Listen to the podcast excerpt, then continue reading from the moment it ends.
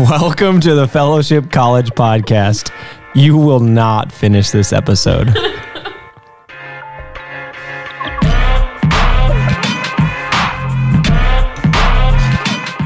well, last week we talked about how the kingdom of God, uh, if you are a follower of Jesus, it is going to affect all of your relationships, both friendships, dating relationships, maybe even your familial relationships. And I feel like a lot of people are like, okay, yeah, you can get get on board with that. Today might trigger a few people, and so this is your this is your trigger warning that if you are very comfortable with the life that you currently have, if you if you uh, don't want to be challenged or convicted, this would be a really, really good time to go listen to some Taylor Swift or some some other podcast because I have been avoiding this episode myself because it is so convicting for me. And so today we're kind of just piggybacking off of what we talked about last week, how how we are going to become more like Jesus and start to do the things that he did and how following Jesus affects every single part of our life. And the aspect that we're going to talk about today is like money, possessions. I w- you could even throw in your plan that you have for your life or how you define a, a successful career or retirement or all those things. We're going to lump in today and see how the kingdom of God shapes the way we view those things. And so, because we're talking about money, if y'all had unlimited money, you know, these days there's so many people that there's so many ways to make a lot of money really easily. I mean, I could think about one, the tech space. My wife is kind of in the tech space. She's a recruiter and she places people with these like $600,000 jobs a year. And it's like, but it's just, there's so many of those now because the tech industry is just exploding. Or if you think about content creators and YouTube and Instagram and Facebook and all those things, all those, all those people that you see regularly on Instagram and TikTok and YouTube, they're all making millions and millions. Are they really? Yes. What? Oh my gosh, go look it up. Forbes actually um, did like the past couple of weeks have put out these daily lists of like top um, content creators by like how much they make and like what they do, who they are, how they got started, and things like that. And um, there's like you know big names like Jake Paul and Mr. Beast and guys like Dude, that. perfect. I don't know if they were on there. I mean, they make a lot, but I don't know if they were on that list. Interesting. Yeah. Because they're on like, they're top three for subscribers. Maybe on they were. YouTube. I didn't Okay, see the I whole don't know. list, but yeah. I mean, it's like you make a lot of money doing, and it's multifaceted how you bring it in. But it was it was interesting seeing all the different types of things that people do in that space. Do you think we could become um, content creators? Well, that's not where I was going, but I'm, I am curious. Now I'm now I'm curious, Eiley, if you were to be TikTok famous for something, what would it be? Hilarious Michigan things. she would be literally like the like the face of Michigan, and people would just love the hilarious Michigan things that you. It'd be very like the entertainment focused side of TikTok. See, but like, I don't think my Michigan people would think of me and think, "Oh, she's such a Michigander." No, you know? but everybody else outside of Michigan. The it's not for the Michigan people; it's for everybody else. The Okay, other okay. 47 continental Okay. U.S. states. Okay, great, thank you. Do you agree with that, or would you do something different? Would you go like a, a kind of like a Bible nerd route? Um, that that could be really fun. They do make money. There's like Oh. tons of pastors and like Christian influencers that are doing pretty pretty well on TikTok right now. Maybe I'll go hang with Tim Mackie and just kind of hop on with what he's doing. You know. Yeah, I wouldn't say he's quite in that space, but No, but you could be the Tim Mackie of TikTok. Man. Can we start calling you the Tim Mackie of TikTok? Wow. I mean, I'm flattered, truly, but um, the I like I can't. I do not have TikTok on my phone because I know that I will become consumed. I mean, Instagram's already got me with those reels. You know, I They're just- designed Oh man. they're designed to keep you locked in for Yeah. as long as possible. Yes. So I don't know. What What do you think? What are Josh? What would you do? See, mine's so dumb because it's been done a million times. So I think I would do some sort of like golf or pickleball or disc golf, something. But there's like a million of those out there. So it's like I don't I don't get that excited about it. Mm. If it if it was like, oh, I'm the first one to ever do this, like, oh, that would be fun. But there's my entire Instagram is people just like me. So And that's called an echo chamber. it is exactly, ah. which is which is why I have no plans to to join in on it. Wait, what was your original question? Because that's Yeah. what I say your original question. Well, I was gonna say these people are just they don't have to think about money for the rest of their lives, and so if you if you found yourself in a situation, you know, maybe you'll marry rich or something like that. Okay. Um, if you found yourself in that situation where money just wasn't even a consideration because you had so much of it, what would be the first thing that you would buy? I would spend it on tuition for a PhD. Okay. Jacob. Go home. no, that Okay. that is cool. Um, I would hire a uh, personal chef slash nutritionist. Oh. Whenever I hear about professional athletes who have That's those, cool. I'm like, I love eating good and I love trying new things. And if I could just have somebody do all of that for me, that would be the that would be the first thing for sure. I think I'd buy a sweet house in Santa Barbara or Maui. or Maui. oh yeah, I could I could move to Maui and Wow. live my best life out there. So I'm gonna be eating these words after Yep. we talk through this podcast. But there we there we go. And so and so if you haven't been following along with us uh, this whole season, you probably should start at episode one. But let's say you didn't. Uh, we've been talking about what it looks like to uh, know who Jesus is, to spend time with him, to start to become like him, and then do the things that he did. And so uh, today we're talking about how following Jesus changes the way that we view material possessions, money, uh, houses, cars, hobbies, uh, the way we view how much money we we should and make should and shouldn't make, the way we view giving, what we do with that that money, what does success look like, even in the business world? Should should a Christian's view of su- success in the business world look different than a non-Christian?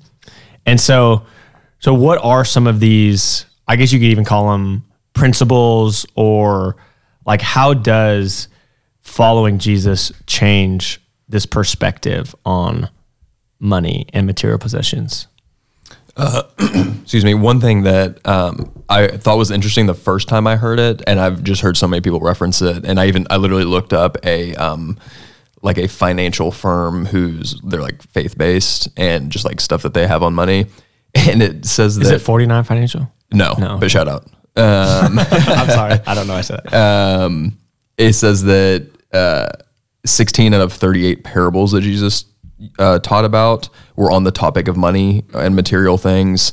Um, the only subject that Jesus taught more about than money, like whenever he actually says money and material things, is the idea of the kingdom of God, which money and how you use that Yeah. falls into there.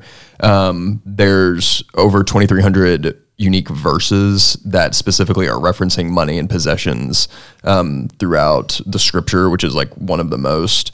It's very, very laced all the way through scripture. Um, and I think both listening to people who've actually studied this in depth, like as from a biblical theology lens, but then also just like considering our lives, money and like having things and resources and how you get resources that you don't have, like that is literally part of how we live. That's how every culture, no matter what shape or form it takes, is always a part of your life.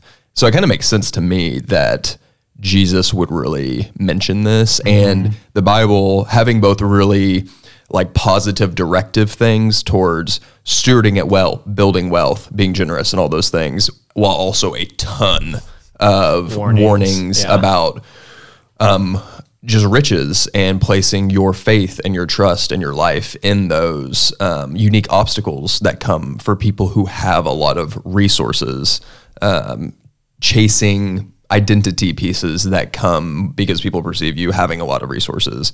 I mean, it's just it, it's it's so many that it's almost feels like it's overwhelmingly negative as far as how Scripture speaks about money, but there is a lot of positive, and I always think that's something that we need to. I think in the culture we live in, principally, we need to hear a lot of the warnings because we are. That's just what we're saturated in, and we're it's a very affluent society. Yes. yes. Um, and then, and at the same time, for those who are really walking with Jesus and growing maturity in their faith, who just do have a lot of resources, look to the positive directives so that we can make sure that you know we're actually doing what scripture and what god says with that. Yeah. Um, so that i always think of just like big picture framework. Scripture speaks a ton about it. There's a lot of positive and there's probably even more warnings and it's for good reason. Yeah i think that's a really good point because a lot of times you can read some of those verses and you can immediately just think okay like money is evil which the bible never calls money evil. We'll talk about in a second. It says the love of money is evil, but money itself isn't evil. The the framework I've always heard this put in is that that money is a tool and a test. Like one, money money in itself, like if you if you have, you know, a, a five dollar bill, you have some coins, or I guess nowadays if you have a Venmo account, like what is that? That's in itself, it's nothing. Like it doesn't, it's actually basically worthless, but it are, it's in our society, it's, it's a tool to be used for something. And so the Christian, one of the Christian principles is that money is a tool to be used for good. Like, as Jacob's saying, there's a lot of instruction about how to use money. If you read through the book of Acts, Paul talks about money all the time and about like being good stewards of it. And so one it's a tool of you can be you can use it for for good or for bad. You can use it to build up the kingdom of heaven or you can use it to build up your own kingdoms here on earth. And it's also a test. Like it's a test of uh, what we value. I think that's really crazy when you think about when you think about the things that you spend the most money on it's probably a good check engine light. Mm-hmm. It's a good indicator of what you are valuing. Obviously, everyone has to spend money on food and clothing and some sort of shelter, whether you rent or own. But when you start to see excesses in some of those areas, it can uh, it can be this check engine light of hey, maybe you're putting too much value or worth into these things. Just a example for for me, when we were in Dallas, one all, all their the only thing to do in Dallas is to eat food. That's basically that's basically all they have there, and it's good food. And so Lauren and I spent our first like three years of marriage just trying every restaurant. And we were in this community group where they're like, "Hey, we're going to talk about finances." We're like, "Okay," so we're going to everyone's going to put together their budget from these last six months oh. and kind of have like percentages. Hey, what are you spending money on? And I kid you not, it was like 60% of our money Ooh. went to food. And we're like, hey, no regrets. Just kidding. Nope. We're, ah. uh, we're like, oh my gosh, yeah. that's crazy. You know, everyone's got to buy food, but we, I mean, we went way too far in that and we put way too much value. It, it showed the fact that we were spending so much on food showed that we had made that, you know, we could call it an idol mm-hmm. in our lives. And so it's a money is a is a tool and a test. And I think what would be maybe helpful for our listeners is before we talk about how the kingdom of heaven, uh, like being a part of that kingdom changes our view. Maybe maybe it'd be good just to kind of do a little analysis of the culture and talk through how does the what we call the kingdom of earth or what we call just um, like uh, a non-christian uh, in America, how do they view money, wealth, finances, retirement? Like, what is the what is the the gospel that they're preaching about money? I feel like it's this okay, accumulate as much as you can and then keep it stored because you don't know what's going to happen in the future. And so you want to be prepared for, you know, if um, a disaster happens, if you like lose your house, you know, like if, you know, XYZ. And so I think it's this mentality of storing up and um, kind of like hoarding that wealth and hoarding those possessions so you're never lacking anything. Yeah, I think um, with this question, considering where a person in our country and our culture comes from, like their background, um, I know, especially just coming from kind of like the town that I grew up in, it was, uh, it is uh, kind of more like blue collar agriculture, labor. Like that's very much the demographic, um, the industries, things like that. It's really small. There's not a ton of con- connectivity or anything like that. And coming to the University of Arkansas when I went to college, I ended up making friends with a lot of people who come from like Dallas, Houston, St. Louis, Little Rock, um, places where it's very connected. Uh, they come from maybe a lot more white collar, if you Yeah. will, industries. Uh, and seeing even unhealthy views culturally on money from I think like kind of what you were describing, which is I think across the board, especially like in media, like that's just what you're gonna see all the time. But that's actually a very like affluent, like I'm used to money and resources way of kind of perceiving material things.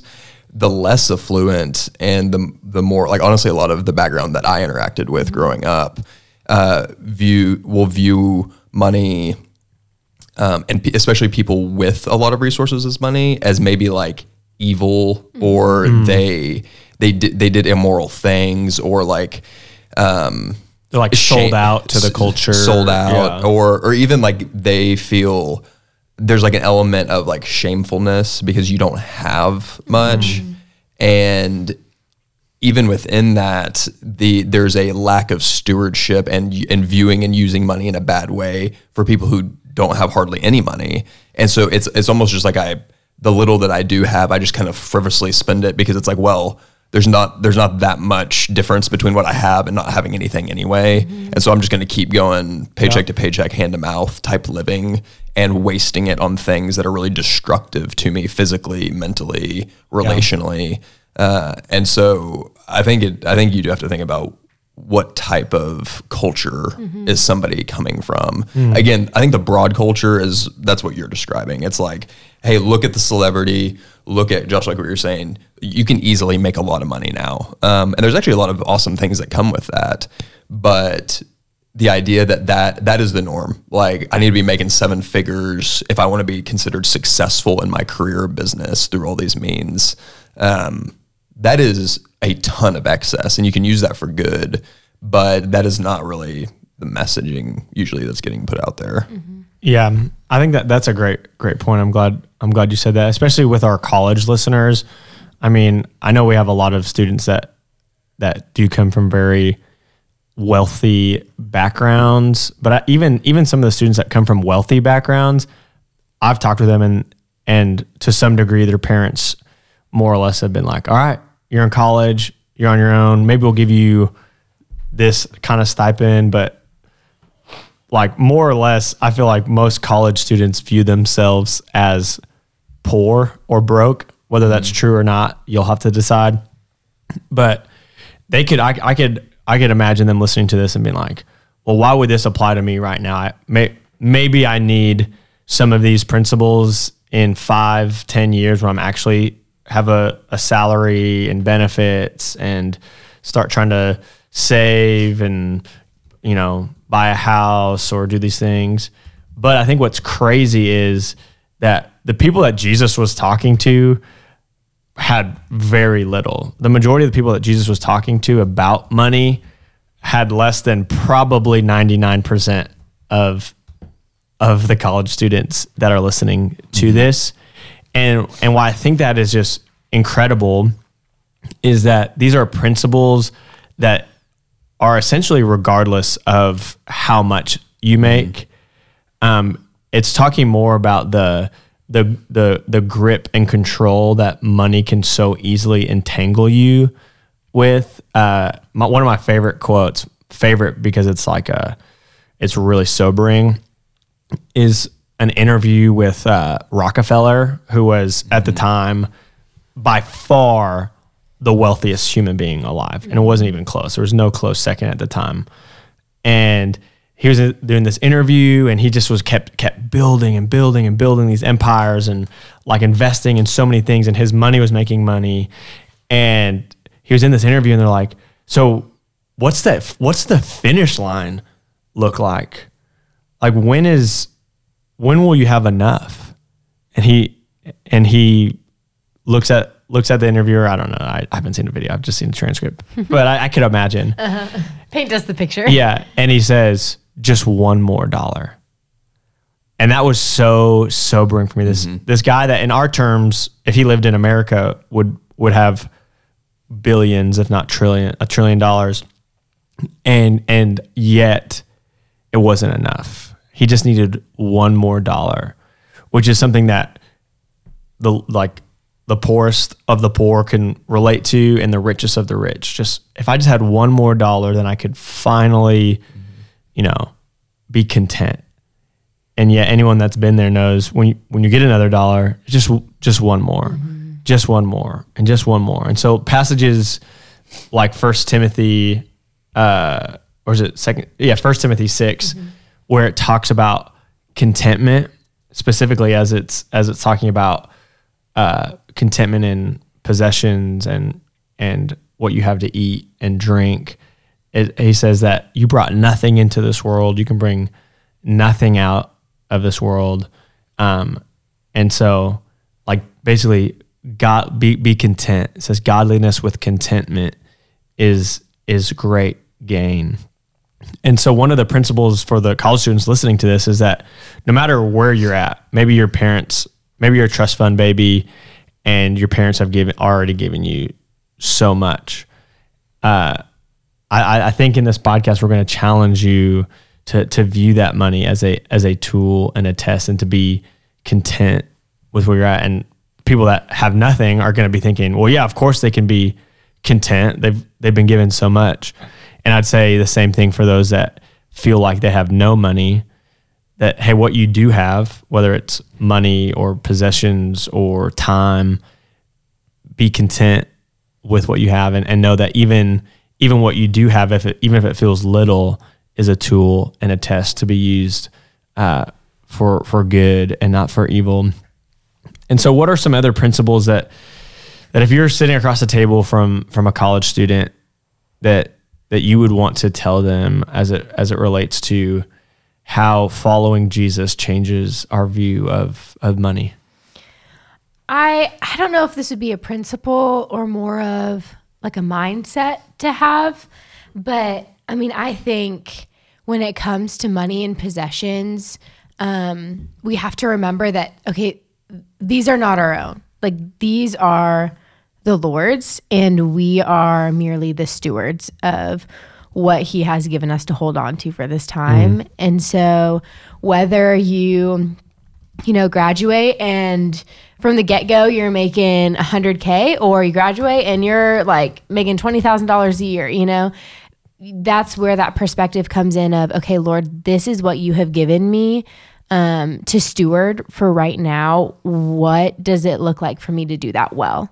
What would you have me do with this money that is yours ultimately?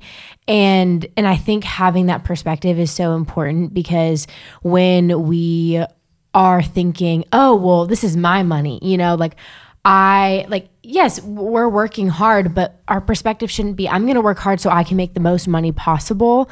Um, because I think when we do that, that's when we can so easily fall into that mindset of like, okay, just one more. Like, I, I just want a little bit more. I'm going to work a little bit harder. I'm going to, you know, do this so I can go do X, Y, Z. But rather, when we're, having that mindset of no i'm going to work hard no matter what because it's going to honor the lord. And then whatever income or whatever comes my way i'm going to say thank you jesus. And how do you want me to steward that? Where do you want me to put it? What do you want me to do with it? And i think that's just a really important mindset to to just be mindful of. Yeah, um, I think all the pitfalls that uh, people can fall into with materialism, possessions, putting your you know trust in money and things like that does come from you kind of alluded to having the mm-hmm. me focused part mm-hmm.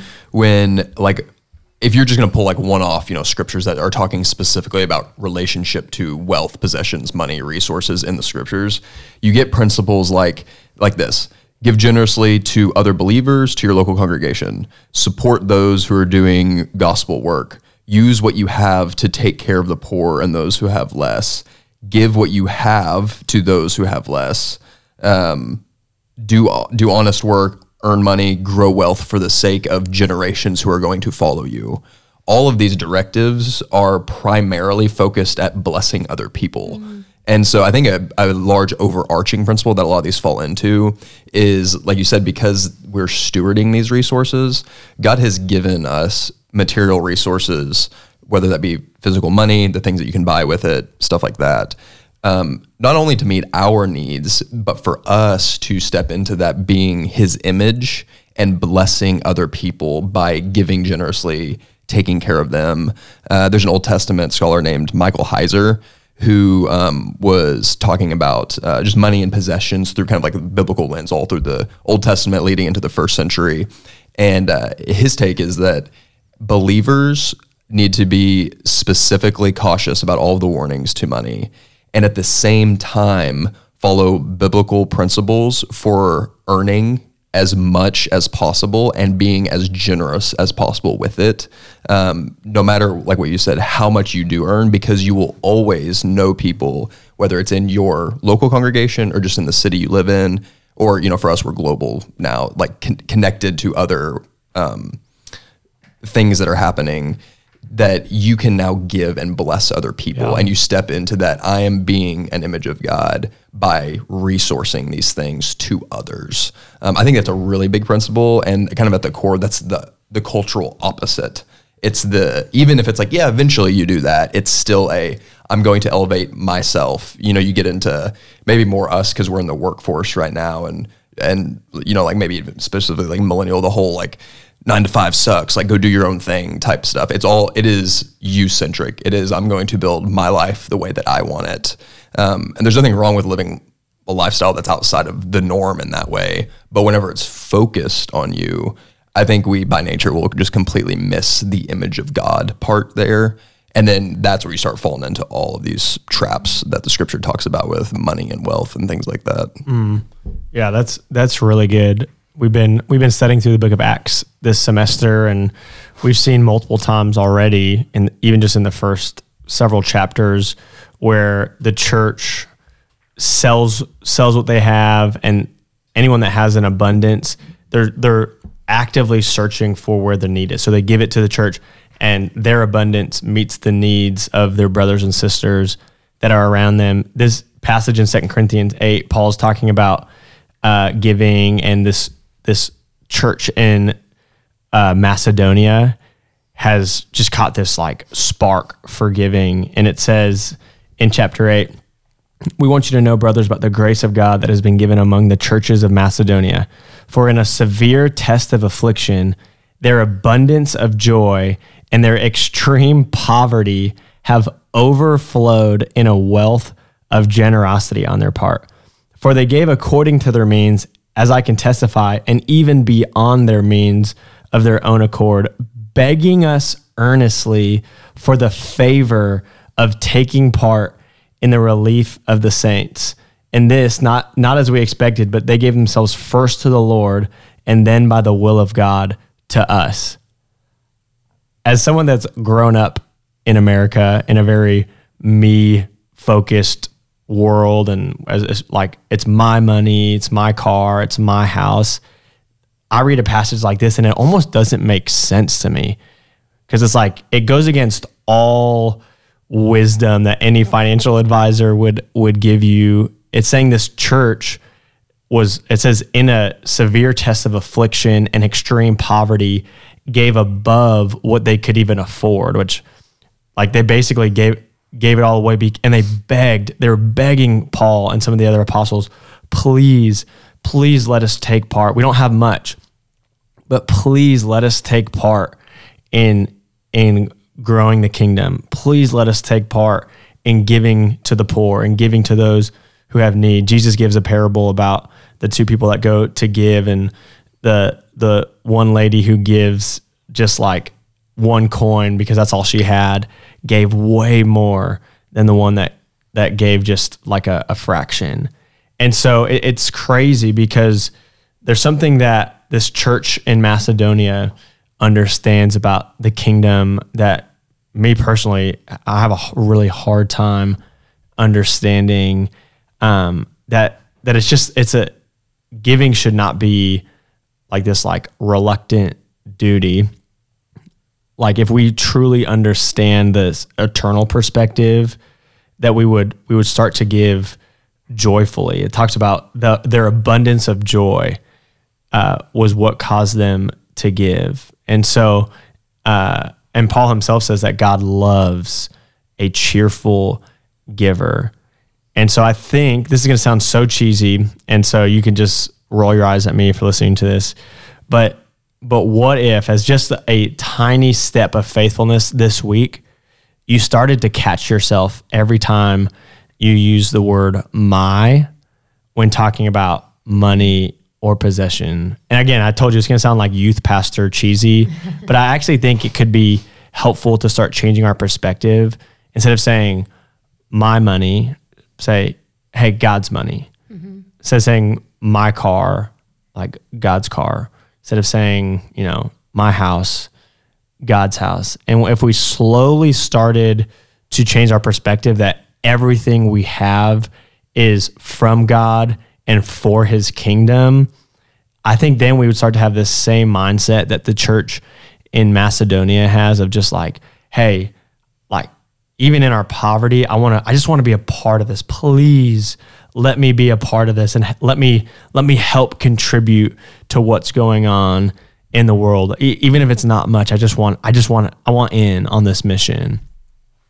there's a specific time in my life where I felt like i like God was intentionally teaching me something about um, using or viewing the things that I have through that kingdom lens, like you were saying, Josh. Like, okay, I have this thing. How do I use it in a way that is advancing the kingdom? Like, if if this was Jesus's, how would he be using it? And uh, it was so right after I graduated college. Um, I drove this like Yukon in college, and it was an awesome college car.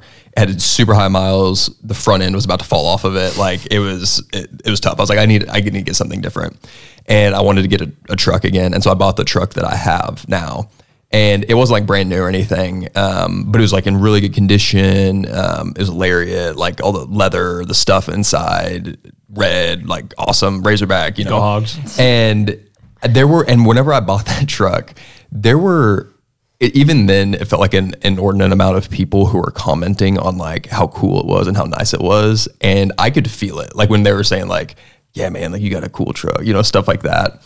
And, but one of the reasons I got a truck was because I love, in the past, I've always loved helping people like move stuff. Eiley, Josh, you know. I can attest. Um, I can also attest. yeah. And so I was like, man, that that actually is a huge reason why I want to have the truck. And so I so I got it. People started saying that stuff. I started feeling it, mm-hmm. and you know, and then people, of course, started asking like, "Hey, you know, I'm moving this house or bought this, you know, whatever." I'm like, yes, like absolutely, I'd love to help you move. And there were so many times, especially with people who are like some of my closest friends, who I would help them move or I'd let them borrow my truck for something, and and they would like scratch the mess out of it, like oh, gouge side of the paint. Like, it was all accidents, obviously, but it was almost like on repeat. This was happening. And every single time I saw it, that type of stuff drives me crazy. I'm always, I'm very like careful with oh, stuff yeah. like that. And I would see it. and I'm like inside of me, anger or like what is going on, or the thought of like I'm never helping anybody move again. Yes. And I, every single time I would I would have the thought like it was literally God's mm. spirit convicting me. This isn't yours. that doesn't matter. Why do you Wow. care so much about that? That's so good. and it seems it's kind of like a if to me it feels really silly because like in reality it is but that was an actual like flesh part of me i could feel the esteem of people being like look at that guy and the thing that he has. And then my desire to want to use it for god's purposes. And whenever the esteem part got tarnished by scratches and scrapes and somebody hit it or like whatever it was i had to just like kill that part of me and be like that doesn't matter I if they ask to use it, I should still say yes, even though I keep getting my truck keeps getting wrecked every time that I do it. Um, but that is like one of the most tangible things. Where I'm like, I think God was Yeah. very, very specifically trying to teach me something with this piece of material thing that I have. That's a that's a great that's a great example. And so for for any of the the college students out there that, that are listening, again, whether whether you're living feel like you're living kind of hand to mouth or you're, you know, you're a trust fund baby, uh, these principles apply to you. And so what if in the coming weeks all you did was you started to view the things you had as as God's and not yours, and you viewed them as both a test and a tool. And just know that we're all in this together. So good luck this week, and until next week, Grace and peace.